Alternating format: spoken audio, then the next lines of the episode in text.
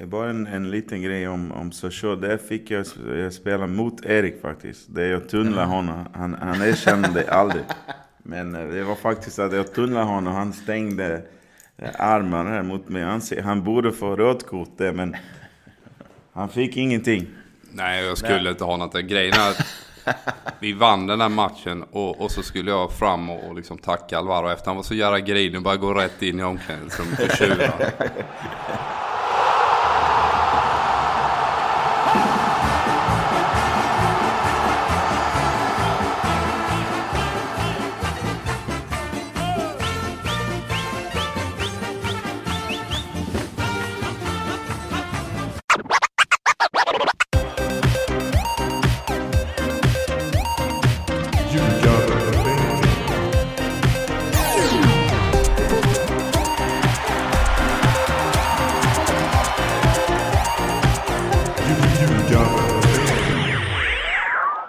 Ljugarbänkens VM-podd är det här. Vi är ute dag ut och dag in med den här podden. Vi har nästan alltid gäster.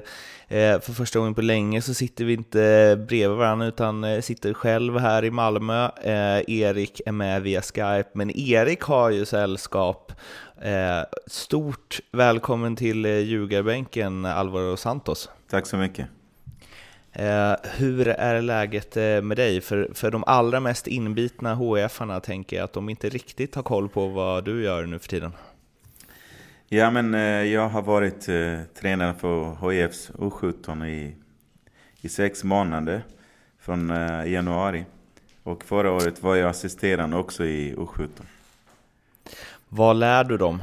Tänker, kommer det komma upp massa liksom tekniska brasse-inspirerade unga spelare i Helsingborg framöver? Jag försöker. Vi, vi har börjat med samba, men det, det har inte fungerat så jättebra. Så... Ni, ni, ni vann ju serien här nu, så att, uh, vår serie. Någonting har du gjort rätt i alla fall. Ja, någonting har jag gjort rätt. Nej, men alltså brasse. Eh, vi har pratat mycket om det faktiskt. Och, och det är klart att Eh, brassespel, det är både med passion, eh, med kärlek till fotboll och, och det är det som vi har jobbat rätt så mycket med faktiskt, med killarna. Att, eh, det handlar om att man eh, har driv och, och älskar fotboll och, och varje dag kan ställa om och, och bli bättre. Eh, sen är de, de är duktiga, de spelar i HIF och de tillhör elit i, i ungdomsfotboll i Sverige. Mm. Så det, det, har varit mycket jobb, men framförallt eh, eh med utanför, hur kan man förbereda sig? Hur kan man bli en, en riktigt bra fotbollsspelare? Det är intressant det där du sa med samba, för eh, när jag spelade fotboll när jag var liten så eh, ville mamma att jag skulle börja gå eh, på så danskurs. Och det var inte jag så sugen på när jag var så 10 eh, och 11. Men då sa hon att varför tror du att eh, alla i Brasilien är så bra på fotboll? Det är ju för att de eh, dansar.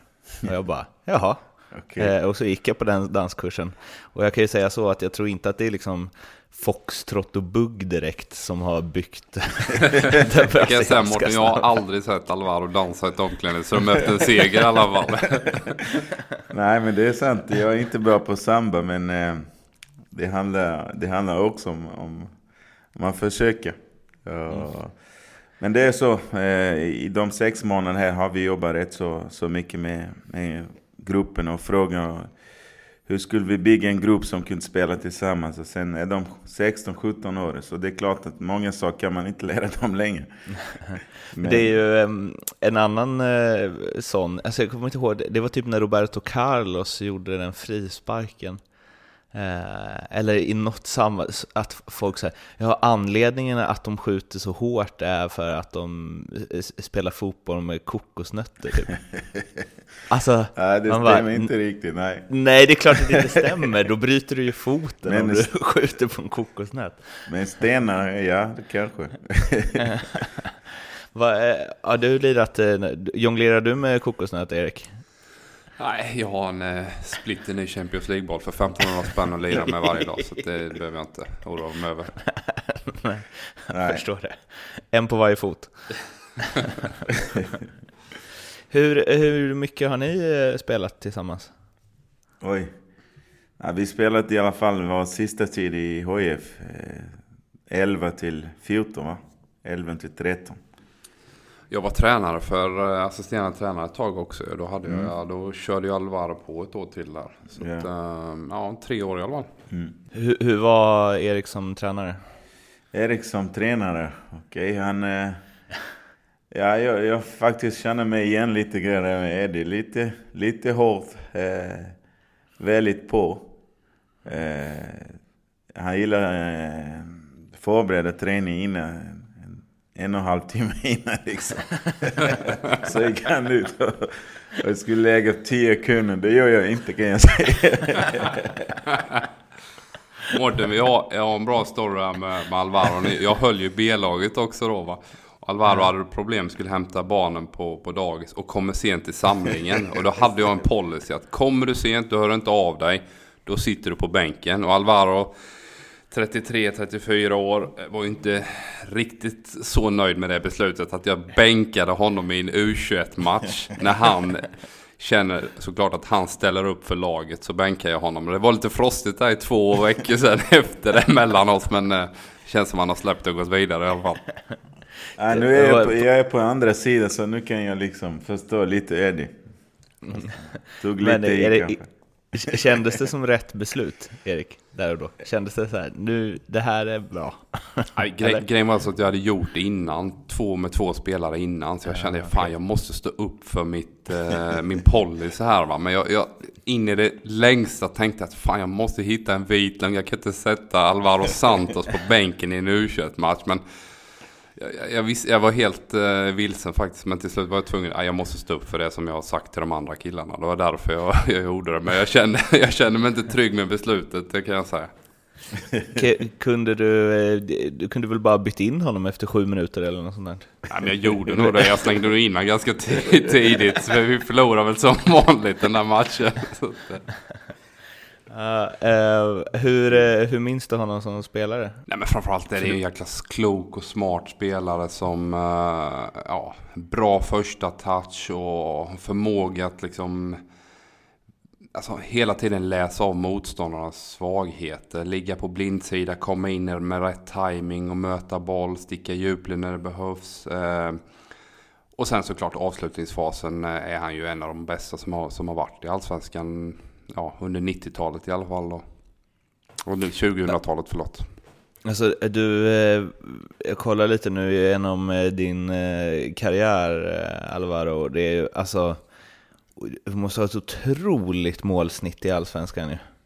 Det är ju 12 på 14 och sen så 16 på 24. Och, alltså, Eh, hur var det när du, så här, när du kom till Helsingborg? Alltså, var du, kände du att du, eh, att du var för bra? Typ? Eh, nej, det kände jag inte, men eh, jag, jag hade mm, en plan eh, för min karriär. Eh, sen, sen jag började, sen jag var väldigt liten, så hade jag bestämt mig att jag skulle bli en, en, en målskytt och en, en poängspelare. Eh, det hade jag bestämt mig rätt så tidigt.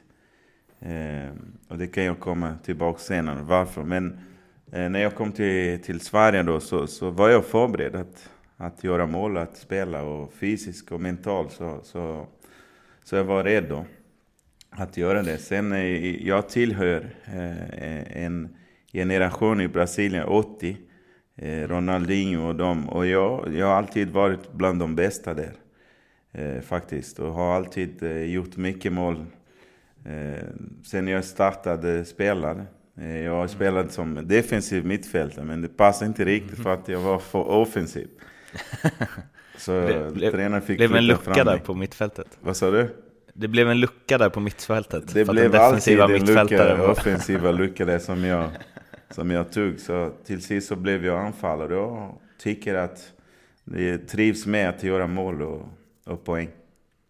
Men vi måste, Erik nu får du eh, rätta mig om jag har fel här, men jag för mig att eh, eh, när, vi hade, när vi spelade in med Mattias och jag frågade vilken spelare som han mest tänkt så här, oj, han är inget bra. och sen så är han hur bra som helst. Tog han ju upp Alvaro, att så här, första träningarna som man såg honom bara, vad är det här? Han kan ju inte spela fotboll. Och sen så när det gällde så bara BAM! Direkt. Gjorde massa mål och ingen förstod någonting. Nej men han, hade, han hade ju så, han hade ju en träningsvecka, det var samma med Arda Silva också som sen exploderade i Kalmar. Du vet han kommer där från ett varmt Brasilien, kommer hit och nu var det visserligen sommar när Alvaro kom va? Men, men det är klart det är en omställning, det är ett nytt språk, det är massa nya grejer och det är klart det tar lite tid. Eh, och han hade det lite, lite tufft första veckan och sen så lirade de ju en träningsmatch mot FCK om inte jag ja, Där han gör tre mål. Mm och explodera fullständigt. Och då inför det här Champions League-kvalet som skulle komma då med, med Nanne Bergstrand så, så kände man ju fan vi har hittat våran, våran striker som kan ligga där uppe ensam på topp och gnugga. Va? Eh, men, eh, det var rätt nära att Alvaro faktiskt eh, nobbade HIF för att agenten som han hade eh, hade, hade sagt att du ska, du ska till ett Champions League-lag. Och eh, det enda skandinaviska Champions League-laget som Alvaro hade hört talas om det var Rosenborg. Men när han kom hit så såg han på lagbilden, vad fan de har ju röda tröjor det här laget. De jag har sett på tv och vita. Nej men det stämmer.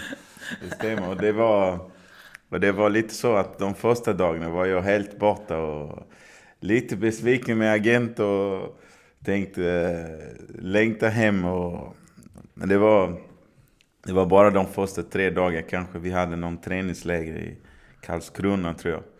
Med, med HF. Och sen eh, kommer vi till Helsingborg så var det midsommar. Så blev jag inbjuden till midsommarfest. Eh, där eh, många spelare var med. Bland annat Lindström, Chrisse och Radde Pritja och, och många. Eh, och jag kunde inte engelska och de kunde inte spanska och jag blev eh, inbjuden. Det är därför jag var inte bra här första veckan liksom. Efter den konstiga fest tyckte jag, vad ska jag göra här? Sill och nubbe där på en midsommarafton, sen är det klart. Ja, men efter det så kände jag ändå att nej men de, de killar här, de är, de är rätt så schyssta. Så, så det blev bra till sist.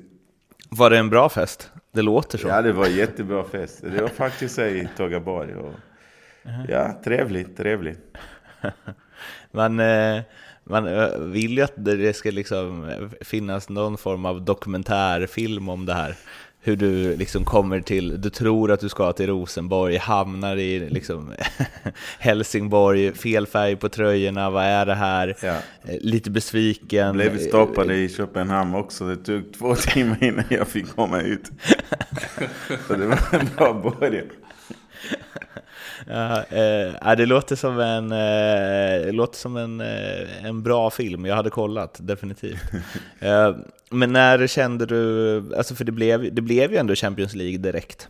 Ja, det blev det. Eh, och eh, liksom spel på San Siro. Eh, och, och, allt vad det innebar. Hur, hur var det? För att jag tänker så här, du var ju ändå på det låter som att du hade ett väldigt tydligt mål mot vad du skulle till, men du hamnade ändå i Sverige i en klubb du aldrig hört talas om. Mm. Och så här allsvenskan, vad är det, världens 25 bästa liga.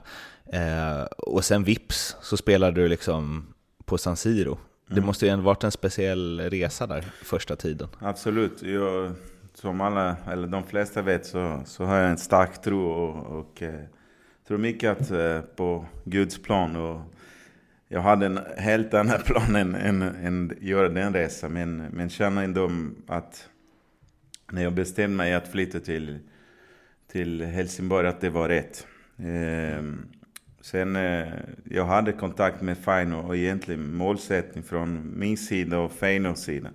Är att jag skulle flytta dit efter, efter min tid i Helsingborg. Så jag hade varit eh, hos Feino året innan jag kom hit och vi hade kommit överens att jag skulle komma tillbaka till Feyenoord.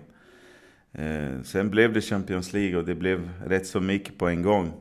Typ två, tre månader sen så, så var vi på San Siro och, och den resan gick rätt så, rätt så fort för mig. Sen slutet av, av 2000 så hade jag inte mycket eh, att fundera.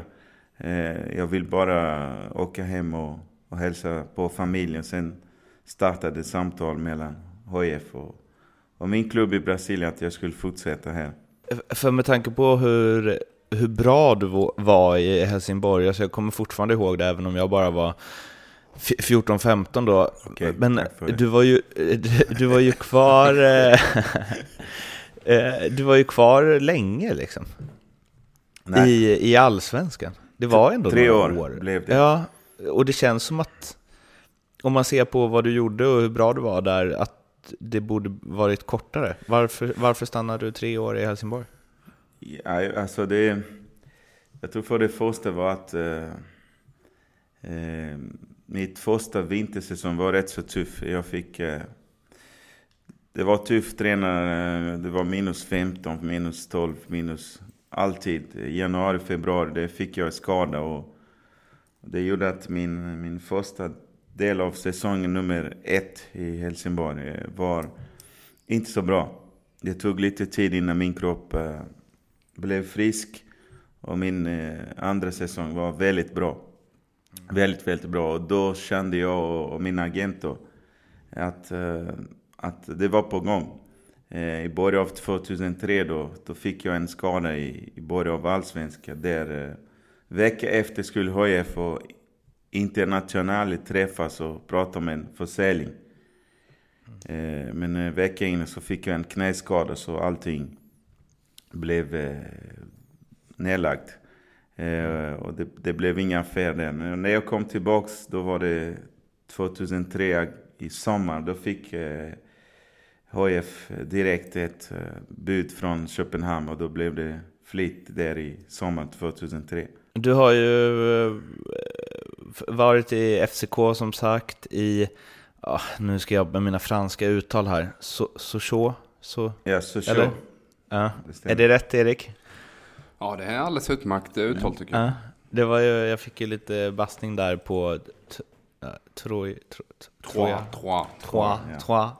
trois. Eh, och Strasbourg, ehm, du var ju iväg från Sverige i en, två, tre, fyra, fem säsonger va? Hur kommer det sig att du eh, återigen hamnade i Allsvenskan? Liksom? Att du återvände till Sverige? Mm. Det var en, en liten grej om, om Sochaux. Där fick jag, jag spela mot Erik faktiskt. Där jag tunnlade honom. Han, han erkände det aldrig. Men eh, det var faktiskt att jag tunnlade honom. Han stängde armarna mot mig. Han, han borde få rött kort där, men han fick ingenting. Nej, jag skulle inte ha något. Grejen är att vi vann den här matchen och, och så skulle jag fram och, och liksom tacka Alvaro efter han var så jävla grinig och bara gå rätt in i omklädningsrummet och tjura. När, du tun- när du tunnlade honom, visste du att det var Erik då? Ja, jag visste det och det var rätt så viktigt, men... Eh, men det blev inte så bra. Resultaten var inte bra i slutet. Ah, Jag skulle säga att en tunnel väger alltid större än ett slutresultat. Men ehm, eh, det, är- det är fint att du kommer ihåg det, att du tunnlade honom. Då vet man att det, det betyder någonting riktigt mycket. Eh, Men eh, varför, varför hamnade du i Sverige igen?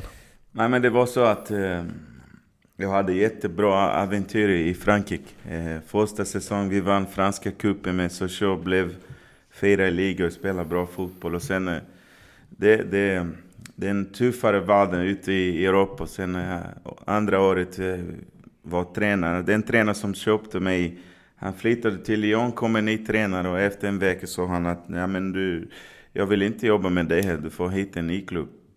Eh, och då, då blev jag utlånad till Strasbourg där jag hade en rätt så bra säsong men eh, klubben var, var i obalans och vi lyckades aldrig eh, vi lyckades aldrig komma eh, målsättning var att man skulle hålla sig kvar men det lyckades inte Strasbourg med. Och sen när jag var tillbaka till Sochaux då, då var jag skadad också i början och, och tog eh, en rehab-period. Och när jag var tillbaka så så sa tränaren att han, eh, att han skulle inte satsa på mig, han hade andra anfallare. Men att jag skulle kunna stanna där och kämpa. Jag hade ett och ett halvt år kvar på mitt kontrakt. Men då kände jag att jag vill inte vara där och träna. Eh, och då pratade jag och min familj att vi skulle... Min fru var gravid, höggravid och hade lite komplikationer i, i graviditet.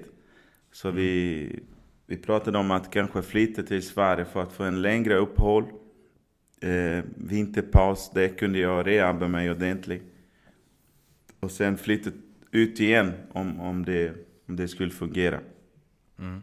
Eh, och då kom jag överens faktiskt med Esbjerg i Danmark. Mm. Eh, att jag skulle flytta dit och allt var klart och jag fick bryta mitt kontrakt eh, och skulle träffa Esbjerg men då backade de ur. Eh, och då blev jag rätt så, så arg på dem. Eh, och vi var överens om allting och sen när jag skulle skriva på då ändrade de sig och då hade jag redan brutit ett och ett halvt kontrakt med Social där jag hade rätt så bra betalt. Mm. Eh, då hade jag ett samtal med, med HF men det gick inte heller.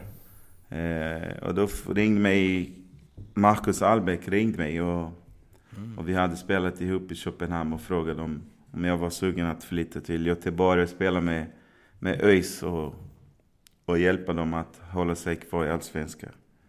Mm. Och vi pratade och det gick eh, bra och jag kände Marcus och kände att det kunde vara ett bra steg för, för mig. Alltså hur... ehm, du har ju bott i eh, Sverige i, vad blir det, fem, eh, åtta år totalt, stämmer det? Ja, det kan, ja stämmer. Ja. Nio kanske. Hur... ehm, Alltså så här, hur mycket saknar du Brasilien? Mm, hur mycket saknar jag Brasilien? Ja, där hemma i familj, det är jag som saknar mest i alla fall. Men eh, jag saknar det framför allt, det är människor, det är, det är familj och, och mina vänner. Och sen saknar jag mitt socialprojekt där nere. Okej. Eh, sen ibland saknar jag eh, värme och jag saknar klimat, men Det kan du inte gnälla på den här sommaren i alla fall. Nej, det kan jag faktiskt inte. Och, Men- men men det, det, jag kan leva med, vi trivs bra i Sverige och ja, det blev så att, eh, jag, som sagt, jag hade inte räknat med att eh, jag skulle bli eh, svensk och få svensk medborgarskap när jag flyttat hit. Men det känns bra, familjen mår bra. Men Brasilien finns det kvar eh, väldigt stark. Mm. Hur, hur är midsommarfesterna nu för tiden? Ja, det var samma sak nu förra veckan. Så jag var hos vänner och det blev en, en riktig svensk eh, midsommarfest med dans och Tror- silt och, Eh, och Sverige tror- spelade också. Tror du att... Eh, tror du att midsommar hade varit en hit i Brasilien? Ja, det tror jag. Fast man skulle äta churrasco istället, alltså grillkött. Ja, okej. ja, det, den här sillen har vi ju svårt att sp- sprida till resten av världen känns det, Det är så va? Men eh, varifrån i Brasilien är du och liksom var, i vilken klubb har du eh, växt upp i och så? Liksom, var, alltså allt, var det, var det ligger och vilka spelare som är- Mm. är därifrån. Är det en stor klubb eller en Mm. liten klubb? Eller? Jag kommer från en stad som heter Belo Horizonte. Eh, Den ligger ganska central i Brasilien. Söder om eh, Rio. Det var en spelort under VM? Det är spelort och det är tyvärr där som Brasilien fick eh, stryk Ja, av Tyskland. Så det, det, kan vi, det, det behöver vi inte prata om idag Nej, faktiskt. jag, jag förstår. Men eh, Belo Horizonte är en ganska stor stad, fyra miljoner Mm. bor där och eh, har tre stor, stora klubb, klubbar där nere. Eh, den minsta är America FC och den klubben spelade jag i eh, från 14 till 20. America Mm. FC är en ganska klassisk klubb och lite, lite mm, gammal eh, klubb som hade en gamla fint historia. Mm. Eh, som, som lever lite kvar på det. Eh, Mm. Men som har fått fram många unga duktiga fotbollsspelare genom tiderna. Och bland annat Gilberto Silva, Mm. gamla Arsenal-spelare. Mm. Eh, Fred, också anfallare i Brasilien. Förra Mm. VM spelade han eh, som, som nummer nio i Brasilien. I och för sig han var helt uduglig i det. Men han kommer därifrån, en bra målskytt. Eh, sen, eh, det, det, det är också en stad där eh, fotboll eh, är väldigt stark och volleyboll är väldigt stark. Och futsal är väldigt stark. Så Mm. när man var barn så, så spelar man futsal, man spelar volleyboll och man spelar 11 man fotboll mm. i Belo. Hur, hur länge tillhörde du den klubben? Var det hela vägen till att du... 14 till eh, 20. Okej. Okay. Mm.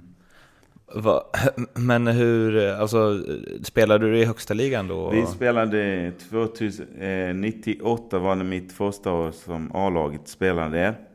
Mm. Eh, och då spelade Amerika faktiskt i andra ligan. Amerika FC har balanserat i andra och högsta nu i, i många år. Eh, I år är de i högsta. Eh, men de har svårt att hålla sig kvar i högsta ligan. Eh, jag spelade i A-laget två och ett halvt år och vi vann eh, brasiliansk cup och det vi kallar regionell mästerskap. Alltså det, det är väldigt speciellt så här, du säger liksom en stad som, enda anledningen att jag har hört talas om den är ju för att ja, men det var en spelplats under VM. Mm. Uh, och så jag bild-googlade lite nu medan vi pratade. Det är ju liksom, som du sa, du sa fyra miljoner, det står fem och en halv ja, här det... på Google. Är det liksom... Fyra miljoner är två tusen kanske. Ja, uh, exakt. Och det är ju det är någonstans... Uh, ja, men det är mer än dubbelt så stort som Stockholm är. uh, bilderna är ju helt, det ser ut som liksom Manhattan typ. det är ju grymt ju. Alltså, eller det är så konstigt att man inte har koll på det ja. överhuvudtaget. Att det finns jag vet inte, hur stor är den i förhållande till, alltså är det en av landets största städer eller? Jag tror det är fjärde faktiskt. Okay. Eh, ja, men Helsingborg är också fint. på ett annat sätt. ja, på, verkligen på ett annat sätt. Uh, uh, men hur, hur kommer det sig att du så här, alltså, eller hur funkar den grejen när du är, så här, du är en talang i Brasilien och sen så, det, det var ju någon form av eh, ja, men hype kring, eller så här, mm. allsvenska klubbar började förstå att så här, mm. oh, vi kan plocka eh, brassar hit. Mm. Eh, som är, skulle vara väldigt bra i mm. allsvenskan, men som kanske inte riktigt är på den nivån att man kan glänsa i Brasilien. Mm. Eh, men hur, hur funkar det? Alltså vad tänkte du när, så här, ja, Sverige? -huh. Nej men det var så att eh, när jag fick den förfrågan, eh, då var jag väldigt på G i Amerika. Jag hade precis skrivit eh, nytt avtal med, med Amerika och eh, hade spelat mycket, hade gjort eh, mål i final och var inte helt, eh, alltså jag var inte med på att flytta. Eh, Men Amerika skulle spela högsta liga då. Och då var jag väldigt sugen att, att göra det tillsammans med dem. Alltså, på den tiden så hade Amerika i, i A-laget eh, 90 av, av spelarna kommer från klubben, egna ungdomsavdelning. Och vi, vi kände varandra väldigt bra och eh, vi hade ett jättebra gäng. Så vår målsättning var att äntligen skulle vi spela högsta ligan tillsammans eh, när jag fick förfrågan av eh, flytta till Sverige. Så jag var inte... Det tog tid innan jag bestämde mig. Och som sagt, eh, eh, jag berättade för att jag bad och fick ett svar att jag skulle göra det. Men det var inte så med jätteglädje från början. För att eh, just det, jag var på G, jag kände bra pengar där nere eh, för brasilianska ligan och, och hade precis skrivit en femårsavtal. Så Oj. Det är tufft i Brasilien, det är klart. Konkurrensen där är, det är nästan omänsklig ibland. Eh, så många mm. som, som, är, som är bra på fotboll och som, som vill samma sak. Mm. Eh, men jag visste från början att, eh, att jag skulle lyckas för att Dels för att man, man, man insåg att man hade talang, men sen hade jag jättedriv och mm. växte upp utan, utan pappa, bara mamma. Så jag, och min mamma hade inte mycket tid att, mm. att hjälpa mig. Eh, eller köra mig, eller hämta mig. Så jag gjorde mm. det mesta själv sen jag var 8-9 år. Mm. Eh, så det var, det var en lång och tuff väg, men, men jag visste vart jag vill landa. Fan Erik, jag, jag känner att eh, vi borde göra en sån som Per Zetterberg egentligen, någon annan gång. Ja, definitivt. Alltså, jag, vet, jag bara sitter och lyssnar här på hans eh, historia kring uppväxten och sånt. Jag, jag är helt fascinerad. Och, jag vill inte börja prata om eh, VM nu, känner jag. ja, men eh, vi måste, vi kanske får, eh, ja, vi kanske, ska vi utlova det? Ett, ett specialavsnitt med Alvaro Santos senare i höst, när VM är över. Det känns nästan som att vi måste, det måste bli något sånt. Ja, jag får övertala honom en gång till. Här, ja, du får göra det. Vi kan prata lite mer om den tunneln då. Sticker emellan lite här med eh, Ljugarbänkens VM-tips. Ni är ju med på Ljugarbänken 1, X 2 under Allsvenskan förstås, men nu är det VM och då kör vi ju ett VM-tips. Ni surfar in på NordicBet, klickar in på kampanjer och sen så hittar ni det där. Ni hittar också länkar i Acast-beskrivningen, iTunes-beskrivningen och jag, Erik, Mattias ska göra vårt allra bästa för att sprida på Twitter och Facebook så att det inte ska gå att missa. Där går ni in och tippar omgång 5 och omgång 6. 1, X, 2 i matcherna. Det är åtta stycken i varje omgång och sen skickar ni in ert tips där. Ni behöver inte satsa några pengar utan är ändå med och tävlar om jackpotten på 10 000 spänn som man får om man eh, kammar hem alla åtta rätt där. Eh, sen så finns det ju en det är hel del andra priser också. Det är 500 Panini-bilder och 300 Panini-bilder och 200 Panini-bilder och gratisspel och allt sånt där. Så surfa in och utmana oss och även om ni inte prickar in alla rätt så kanske ni i alla fall kan slå Erik och Mattias. Det kan ju vara en fjäder i hatten det. Nej men eh, för vi, må, vi måste ju prata lite VM ja. och det är det som jag, eh, det första jag tänker på är förstås om nu eh, det hade blivit som kanske fler trodde, att Sverige skulle komma tvåa i gruppen och det hade blivit Brasilien-Sverige i en åttondel. Hur hade du känt då? Oj, Nej, men, eh, det... Är det 100% Brasilien då? Vad sa du? Är det 100% Brasilien då? Nej, det är det inte faktiskt. Ah, okay. Eh, min son, han, sen VM har börjat så har han sagt att hade det Brasilien Sverige, hade de träffats så skulle han heja för, för Sverige. Så mm. redan hemma är väldigt delat. Mm.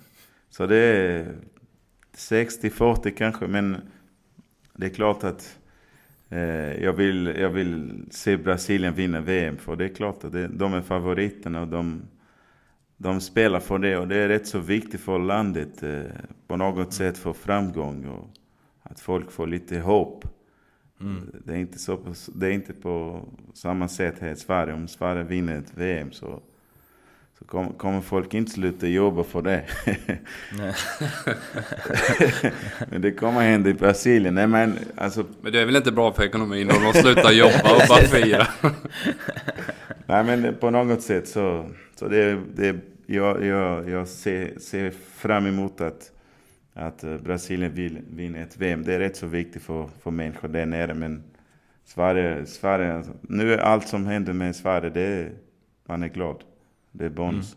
Mm. När tidigast eh, vi kan stöta på Brasilien? Kan vi det utan till? Är det först i finalen? För de är på vet, varsin sida slutspelsträdet va? Mm. Det hade varit något eller? Ja. Sverige-Brasilien i VM-final. Sista gången var 58 ju. Ja. Det, var i, det är idag, alltså, eller alltså för Aha. 60 år sedan, okay. på dagen. Mm. Eh, och då, då vann ju Brasilien, så det kanske, blir, det kanske är revanschens år. år. ja, ja. ja eh, kanske. Men eh, vad känner du kring det, det du har sett i, i VM hittills av eh, brassarna? Då? Det var ju lite... De trampade igång lite långsamt där i början, men eh, grejade ju ändå första platsen i gruppen. Eh, vad, vad, tycker du om deras prestation hittills? Nej, det är inte, inte helt övertygande tycker jag. Eh, Brasilien hade ehm, innan VM eh, väldigt bra kval med sig. Eh, framförallt jag tycker tränarna har gjort en kanonjobb med, med laget och deras mental. Mental eh, biten har varit problematisk eh, för brasilian, brasilianska spelare, framförallt när det gäller press. Så jag tyckte att innan VM så, så såg det väldigt bra ut. Eh, men i VM då kommer det ut alla känslor och kanske lite minne från 2014 och, och presset eh, var ganska, ganska högt i, i första match. Man såg på alla, och, inklusive tränare. Och när han, när han agerade, när han pratade och framförallt när han tog ut spelare så, så såg man att eh, han safe och han var nervös och han var osäker. Men sen eh, som sagt, de har tagit eh, steg framåt och det är klart det är ett, ett lag som, som har eh, kanske två, tre växlar till. Hur är liksom när det blir 1-1 mot eh, Schweiz till exempel. Hur, hur, är, hur är det i Brasilien då? Alltså så här, vad tycker folket? Är det direkt stor press och krisrubriker och så, eller har man något tålamod? Jag tycker att denna gången har varit eh, mer balanserad och eh, kritik eh, var, inte, var inte för hårt, tyckte jag. Eh, Brasilien gjorde inte en kanonmatch, så det är klart man får inget man får inte, man får inte bara eh, positiva eh, saker när du inte gör en, en topprestation i fotboll. Så, så är det bara. Men eh, man kände ändå att, att det finns ett lag på plan som, som kan tillsammans eh, vinna VM. Så, så var... Folk tyckte också att, att eh, erkände att, att det var ett lag som var pressat. Eh, men alla, alla var överens att Brasilien skulle bli bättre, tycker jag, denna gången. Men jag har sett andra gånger där som 2006 där Brasilien hade Ronaldo, Rivaldo, Kaká och allt möjligt. Mm. Eh, att folk var aldrig nöjda med det landslaget och, och de presterade aldrig den fotboll de kunde eh, i VM. Och då var det ganska hård kritik hela tiden. Men inte denna gången.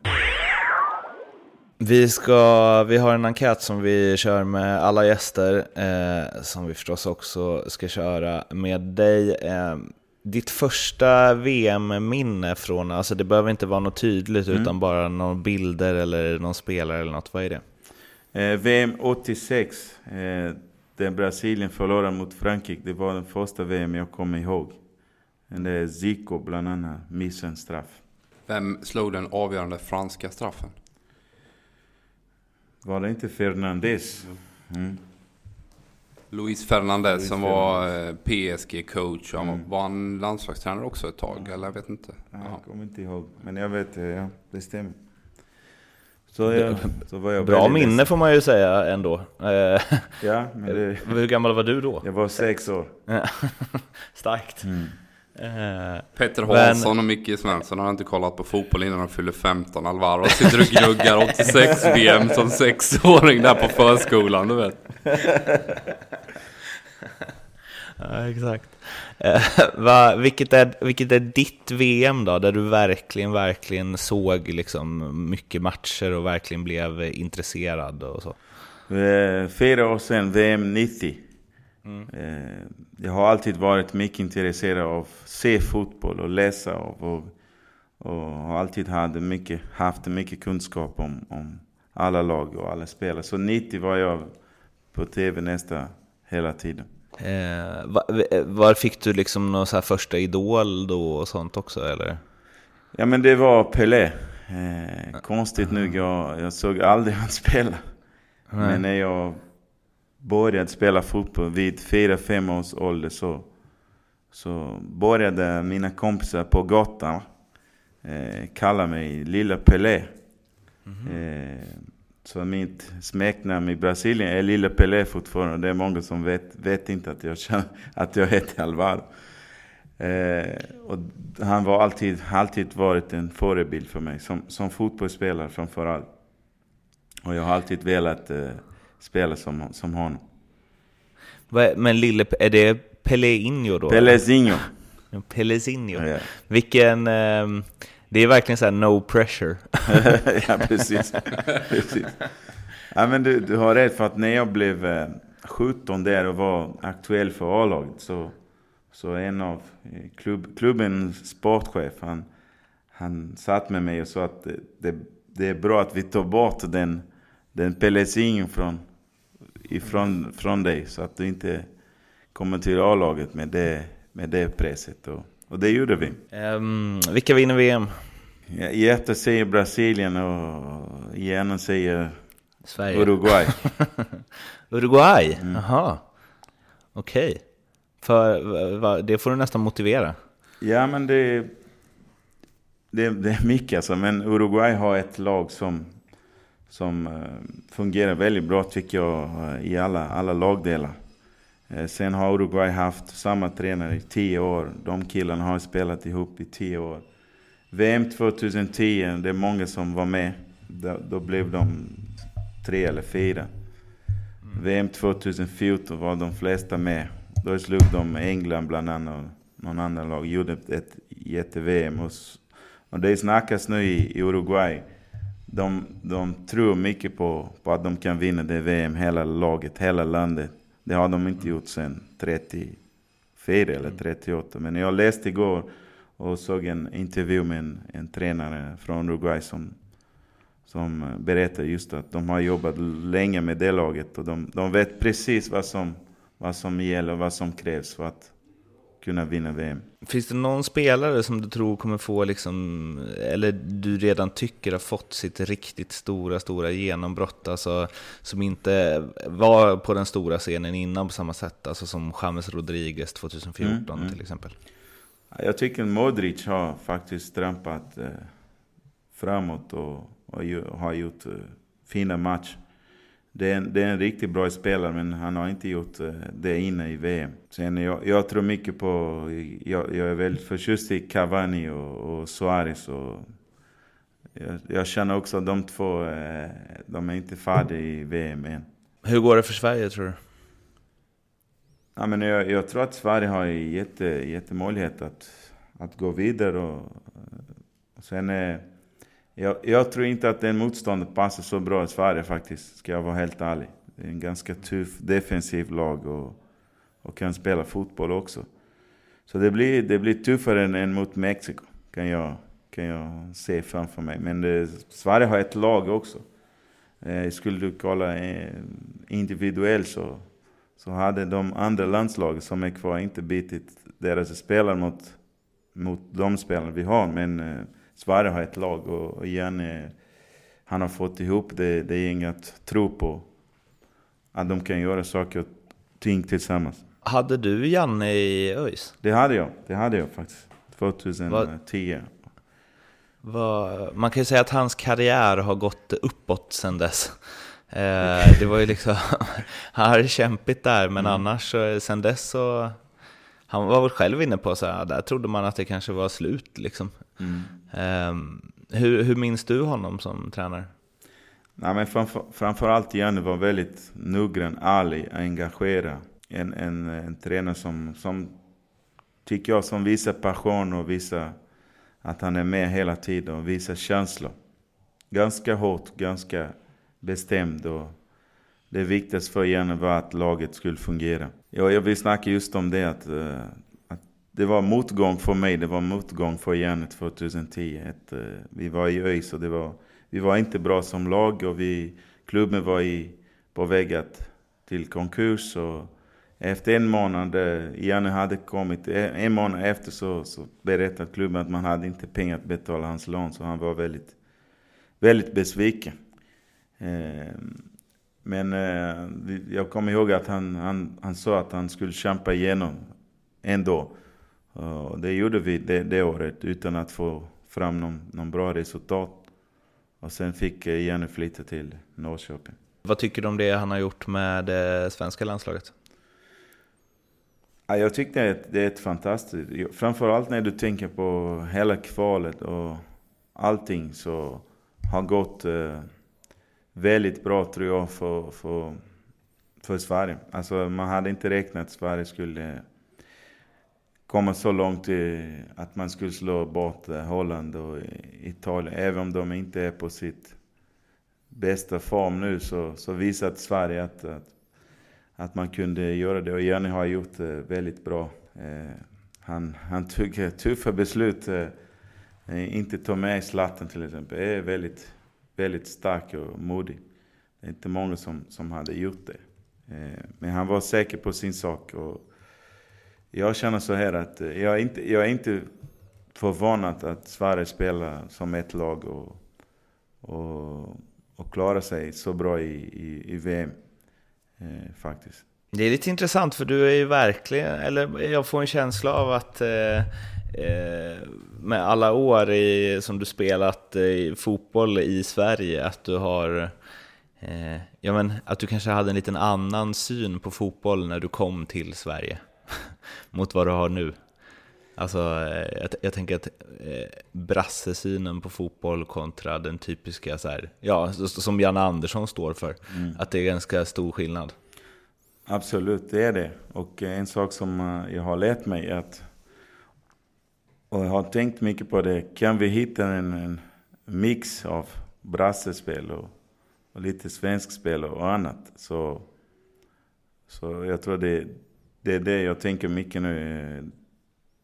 Eh, att man inte ska spela bara brassefotboll. Eh, man kan mixa det och man kan spela på olika sätt. Men eh, i grunden så jag, jag är fortfarande... Eh, min grund är brassespel. Det är, mm. det är dribbling, det är, det är tunnel, det är teknik, det är mottagning. Det är, det är att man ska våga, men, men på rätt, rätt eh, tidpunkt. Och, och att man ska ha en balans när man ska göra det. Men om du tar bort det från, från spelarna, kreativitet, och om du tar bort det från, från brassarna så, så tror jag inte att Brasilien kommer bli framgångsrik i framtiden. Och det är om du tar bort helt eh, svensk organisation också, taktik och allt detta, 4-4-2 och, och balans, och det blir också inte helt bra. Det är härligt att höra Erik att vi liksom, ja, han är... Vi har fått in honom i 4-4-2. Ja, det är inte, vänta lite. Jag vet inte, lirar du 4-4-2 med U17? 4 Nej, vi, lig, nej, vi lirar 4-3-3. Eller 2-8. jag såg ju faktiskt Alvaros gäng här i söndags. Jag stod med Jens Gustafsson och kollade. Um, de mötte Norrköpings U17 och eh, körde över dem rejält. Alltså att, eh, någonting rätt gör han nog fan i U17 också, Alvaro där. Även om han har okej okay lirare så, så har han fått ordning på dem riktigt, riktigt eh, bra spelare faktiskt, måste jag säga. Men det är intressant det ni säger för att vi hade en match mot Häcken och Häcken är i, i min tycke bästa lag i den serien. Bollskickligt och, och vi, vi spelat väldigt bra mot Häcken men vi, vi kontrade dem. Eh, och vi gjorde väldigt bra, utan att vi hade planerat det så mycket. Det blev att vi, att vi spelade väldigt kompakt och sen eh, straffade dem väldigt hårt på kontring. Och jag kan säga att eh, jag var glad, nöjd, men eh, någonstans så kände jag att, att det är inte så jag vill spela. Eh, det är inte så. Eh, jag vill inte kontra in mål. Jag vill, jag vill, jag vill ha kontroll av spelet. För, för det är så jag har växt upp, att, att man skulle ha kontroll. Men det är inte alltid att du, att du kan. Framförallt när du är tränare.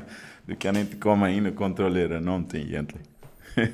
Jag, jag är ju oerhört, jag, jag, känner liksom, det var länge sedan jag var så nyfiken och spänd på något som det ska bli att se liksom Helsingborg om eh, två, tre år, när alla de här eh, liksom samba-killarna är uppe i A-laget. Det känns som att det är en ny storhetstid på gång. Eller vad känner du Erik? Ja, jag tycker det känns väldigt spännande. Men det ska bli intressant att se när han har tre raka torsk. Du vet om man parkerar bussen då som A-lagstränare med alla sina juveler som han har tagit fram. Det hade varit intressant. Jag tänker att eh, Alvaro och Lindström hade varit en bra tränarduo. Ja. Eller? halva laget hade stått i eget straffområde och halva laget i offensivt straffområde. Så hade det funnits en nyckelroll där på mitten, en person som hade fått springa och bara helvete. Vi har ju också en enkät som vi kör med vissa gäster eh, som är lite avslutningsfrågor och så, som vi också kan snacka kring. Eh, här brukar jag ju fråga vem som är Sveriges bästa spelare genom tiderna, men eftersom vi har dig med så tycker jag att det är oerhört intressant att höra vem du tycker är Brasiliens bästa spelare genom tiderna. Eh, utan tvekan det är Pelé. Eh, och där måste jag, är det, är det uppfattningen generellt i Brasilien också? Ja, Det är, Okej. alla, alla har samma uppfattning att det är ingen som, eh, som är i närheten av, av Pelé. Hur, hur, är, hur står sig liksom, om, om, vi, om vi säger, om, om du inte får säga Pelé då? Oj, Vem är bäst då? okej. Då, då säger jag det- Ronaldinho. Okej. Är det, och är där, där skiljer sig åsikterna mer eller? Ja, Vem precis. mm. Eh, Efter Pelé så, så de flesta säger Zico, Okej. eh, Garrincha. Det, Mm. det är de tre. Men jag, jag skulle nog säga Ronaldinho. Men Ronaldinho, är han uppvuxen också i Belo Horizonte? Eller? Nej, det är han inte, men eh, jag spelade med Ronaldinho i U17-landslaget och, och faktiskt, eh, det var 97. Eh, det är Ronaldo den gammal. Man kallade han Shark Ronaldo, men då var han som bäst. Och då när vi, när vi såg Ronaldinho på träning och matcherna där, då alla i laget var, var så imponerade och vi visste att vi kommer få en bästa spelare i världen igen. Så han var, han var, han var något annat. Hur, vilken status har eh, Neymar? Nej, men Neymar, eh, alltså om, du, om du kollar statistik så, så ligger han bra till. Eh, han är, han är en bra målskytt. Och, men han är inte karismatisk. Han är inte...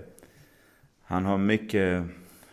Han har haft mycket problem runt omkring sig. Så folk är inte så jätte förtjust i Neymar just som, som, som person, tror jag. Det, det faller mycket. Eh, fotbollsmässigt så tycker jag att han, eh, han, är, han är... I dagens fotboll så är han topp 3-4 där. Men om jag jämför med, med det vi har haft. Eh, då, då, är han, då är han inte ens topp 10, tycker jag. Och det tycker de flesta också. Eh, ja, det, kan, det kanske är svaret på nästa fråga då, men eh, vem är världens bästa spelare idag om du inte får säga Messi eller Cristiano Ronaldo? Oj. Idag, alltså om man kollar sista säsong så tycker jag att eh, mer stabil spelare och poängspelare är Kevin De Bruyne i City. Den bästa spelaren som du har spelat med och inte då liksom det, det kända, det behöver inte vara liksom det största namnet eller så, utan den som du tycker har varit bäst där och då. Eh, jag har spelat med en gammal brasiliansk spelare som smeknamn var Boiadeiro. Eh, mannen från, från bondgården kan man översätta. Eh, han är en gammal fotbollsspelare men han var... Ja, jag var väldigt, väldigt eh, glad att spela med honom och, och se vad han gjorde. Han var från en bondgård och och en väldigt enkel man. Eh, men han var väldigt modern i sitt spel. Och, ja, fantastisk spelare. Helt När var det? Det var 98, 99. Och utifrån samma kriterier så, vem är den bästa spelaren som du har mött? Ronaldinho skulle jag nog säga ändå. Eh, När mötte du honom? vi möttes eh, också på turnering, en turnering i Brasilien där 96, 97. Faktiskt. Då var han inte ens eh, A-lagsspelare men då var han... Ja men det, det är en annan planet killen där. Det, han, han var fruktansvärt bra. Han dribblade mycket va? Han dribblade mycket, det gjorde han. Men han passade mycket också. Han, han var komplett. Explosiv och smart och ödmjuk också. Jag tycker, eh, jag vet inte hur din uppfattning är Erik, men jag kan tycka att Ronaldinho liksom glöms bort lite när man pratar om så här, de bästa spelarna de senaste 20 åren och så. För att alltså, ja, det är ju visst så här en match, men ändå den här, det här El Clasico, när hela Bernabéu applåderar honom. Alltså där är han ju så bra så, eller det är ju Messi-klass på honom där. Han gör ju precis vad han vill. Han, dribblar, han går ju förbi liksom Reals backlinje varenda gång. Ja, men jag jag eh, håller med helt Mårten. Alltså, jag tror ganska mycket av det här bottnar i att vi har fått fram Ronaldo och nu då portugisiska Ronaldo och Messi som, som liksom bara sprutar in mål och assist och, och hämtar pokaler till höger och vänster. På något sätt så överskuggar all den eh, ja, framgången eh, Ronaldinho lite grann. Man, man, ska glö- man får inte glömma heller att när han kommer till Barcelona så är det en klubb i kris som är på väg på randens, ja, gå i konkurs mer eller mindre. Och han vänder ju hela den skutan och ligger bakom liksom den här början av, av de här framgångsrika åren för Barcelona. Så hans påverkan på, på Barca är ju enorm. Eh, om man tittar ur ett eh, historiskt perspektiv. Ja, så är det. det. Om du frågar Messi vilken är bästa spelare genom tiden, då, då kan man säga Ronaldinho. Och Ronaldinho var stort orsak till att Messi gick fram och gick till A-laget tidigt. Och, och Ronaldinho berättade, Messi berättade att när han, när han flyttats upp så Ronaldinho kramade honom och sa att du kommer bli nästa nummer 10 och nästa bästa i världen. Bara kom med mig. Eh, jag kan, jag kan visa dig vägen. Tyvärr så Ronaldinho tröttnade. Helt enkelt mentalt och han berättar själv också. Han orkade inte mentalt. Och, och det var för mycket. För mycket pengar, för mycket, för mycket succé, för mycket för mycket helt enkelt. Så han, han vill helst eh, ta två, tre steg tillbaka och göra något annat. Känner du några av spelarna i landslaget idag förresten? Eh, Miranda har, har jag lite kontakter. Just vi spelade i Sochaux tillsammans och då fick vi en bra re relation. Jätte, jättebra kille. Så han fixar finalbiljetter om de går dit eller? Ja du, eh, jag, jag tror han gör det fast jag vet inte. Så många biljetter har han inte. Det är många i släkt som vill se det också tror jag. Men det, det, du kan ju hälsa någon, det räcker med tre. Alvaro, Edman, Mårten. Det... han, har bara, han har bara 14 eh, syskon. Så det... Ja, okay. det är typiskt att det är honom du ska känna då. Jag såg en öppning där Erik, kände du också det? Ja, snacka om att gripa det där jävla handskottet. Alltså, vi ska ja. dit. Ja, vi ska dit. Um, vem är den bästa lagkamrat du haft utifrån hur du tycker att man ska vara som människa i ett eh, omklädningsrum? Börjar bli gammal så det är mycket. Ja, men Gilberto Silva var en eh, riktigt bra lagkamrat tycker jag. Vi delade lägenhet i tre år eh, när jag kom fram till A-laget. Och, ja, men det är en riktigt bra kille och ödmjuk och väldigt, väldigt, väldigt bra fotbollsspelare som, som också fick en jätteframgång. Men det, jag, jag, jag vet hans historia, jag vet eh, att eh, det gick fort sen eh, VM, men han har, han har kämpat eh, väldigt mycket och har alltid haft samma blick och ödmjukhet och bra kille. Vilken är din största framgång som fotbollsspelare? Ska jag vara helt ärlig så, jag, så känner jag att det är mitt karriär. Alltså det är att jag har lyckats spela fotboll i, i så många år och har gjort eh, precis eh, det som jag drömt som, som barn. Spela fotboll och göra precis som jag ville på fotbollsplan. Och, och gjorde många mål och många assist. Det, det är kanske det största, men om du tänker Eh, klubbmässigt så, så tycker jag att det är klart eh, mitt första halvår med, med, med HF i Champions League eh, eh, var rätt så stort. På olika sätt. Och ni ska veta en sak, när jag bestämde mig att jag skulle flytta till Helsingborg så, så hade jag ett ekonomiskt eh, mål att jag skulle tjäna pengar för att köpa ett lägenhet till, till min mamma. Eller en fastighet. Eh, och eh, när eh, vi slog bort ut i vi fick en, en matchbonus eller något sånt, kvalbonus. Och det beloppet var precis, var precis det jag behövde för att, för att köpa min mammas lägenhet.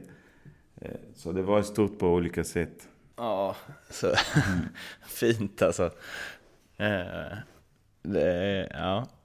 Eh, bra, som sagt, vi får nog spela in ett eh, till program senare känner jag.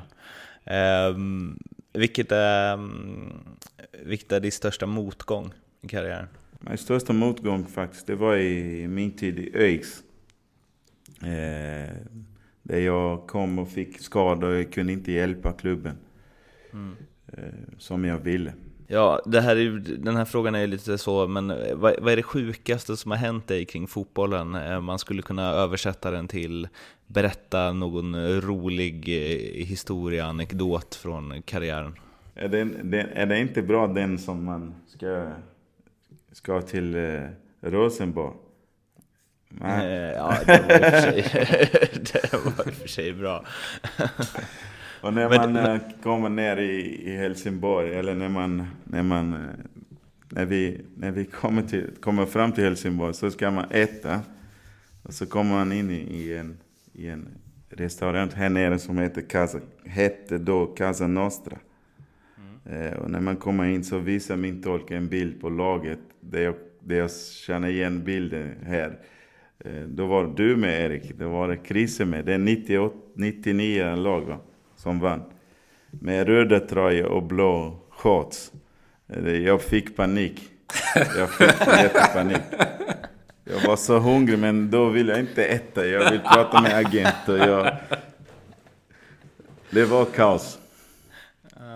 Men, Ska jag äh, spela med den lille tjocke norrmannen någonstans? Nilsson Eggen, var är han någonstans? Uh, sen Åge med hans uh, smile liksom. Nej men det var en, men en annan var när jag skulle resa första gången eh, med A-laget till Brasilien. Mm. Jag hade aldrig flugit med laget och så, så jag var jättenervös. Flygplan, det var någonting från ja, en annan värld för oss. Och eh, de äldre spelare i, i, laget, de visste det, så de, de var på direkt och började snacka om att Ja, du vet, där uppe, du, du måste ha, ha pengar med, med sig. på den tiden så alla flygplan. Man fick mat va. Man, fick, man behövde inte betala men de skrämde livet åt mig. Du måste ha typ 5000 spänn. Uh, annars kommer de kasta ut dig. Och jag hade inte 5000 spänn. Jag hade inte pengar och de var på mig hela flyget. Jag vet inte hur ska du göra för att där, där uppe, de, de vill ha pengar. Annars kommer du inte äta och du får inte sitta. Och, och jag trodde på det faktiskt. det är, men vadå kasta ut dig? Från vadå? Från Nej, planet var, eller vadå? Ja, ja de, de var på mig rätt så mycket det. Okay. Ja, fantastiskt. Men jag fick um, ge tillbaka sen på någon annan. Så det, ja, exakt. Uh, sista frågan. Vem, vem tycker du att uh, jag och Erik borde intervjua i den här podden? Erik Wahlstedt. Mm -hmm. Varför det? Ja, för att han, eh, han är en fantastisk människa och eh, mycket fotboll. Och han faktiskt tillhör en, en stor del av svensk fotbollshistoria. Om man tänker på Blåvitt och, och HF. Han har varit med på, på mycket. Han, han har mycket att berätta fast han inte gör det. Han har ju världens bästa story om när han skulle ta körkort. Vet, han missade uppskrivningen tre gånger. Och sen den fjärde, nej jag, jag skiter i det. Så skickar han dit sin kompis istället som skriver upp och fixar det så här. Får körkortet sen nu. Det är lite, är den, det är preskriberat va eller? ja det är väl inte. Nej men han har mycket, han har mycket. Fast han är lite eh, blik va, lite, men han har mycket att berätta. Det, det styr vi upp va, Erik? Ja, definitivt. Jag, ska, jag har inte sett Erik på väldigt länge nu. Han har en låg profil. Mm. Vad sa du? Han sover mycket? det är därför du inte sett honom, för han sover mycket. Ja, fantastiskt. Eh, du eh, Alvaro, tusen tack för att du ville vara med. Ja, tack själv. Tack. Ehm, och eh, till er lyssnare, ni vet var ni hittar oss. Det är Facebook och Twitter och Instagram och det är Acast och iTunes. Och eh, mig och Erik hör ni igen eh, i morgon, kanske utan gäst då. Vi får se helt enkelt. Men tills dess, ha det fint. Hej då. Hej då.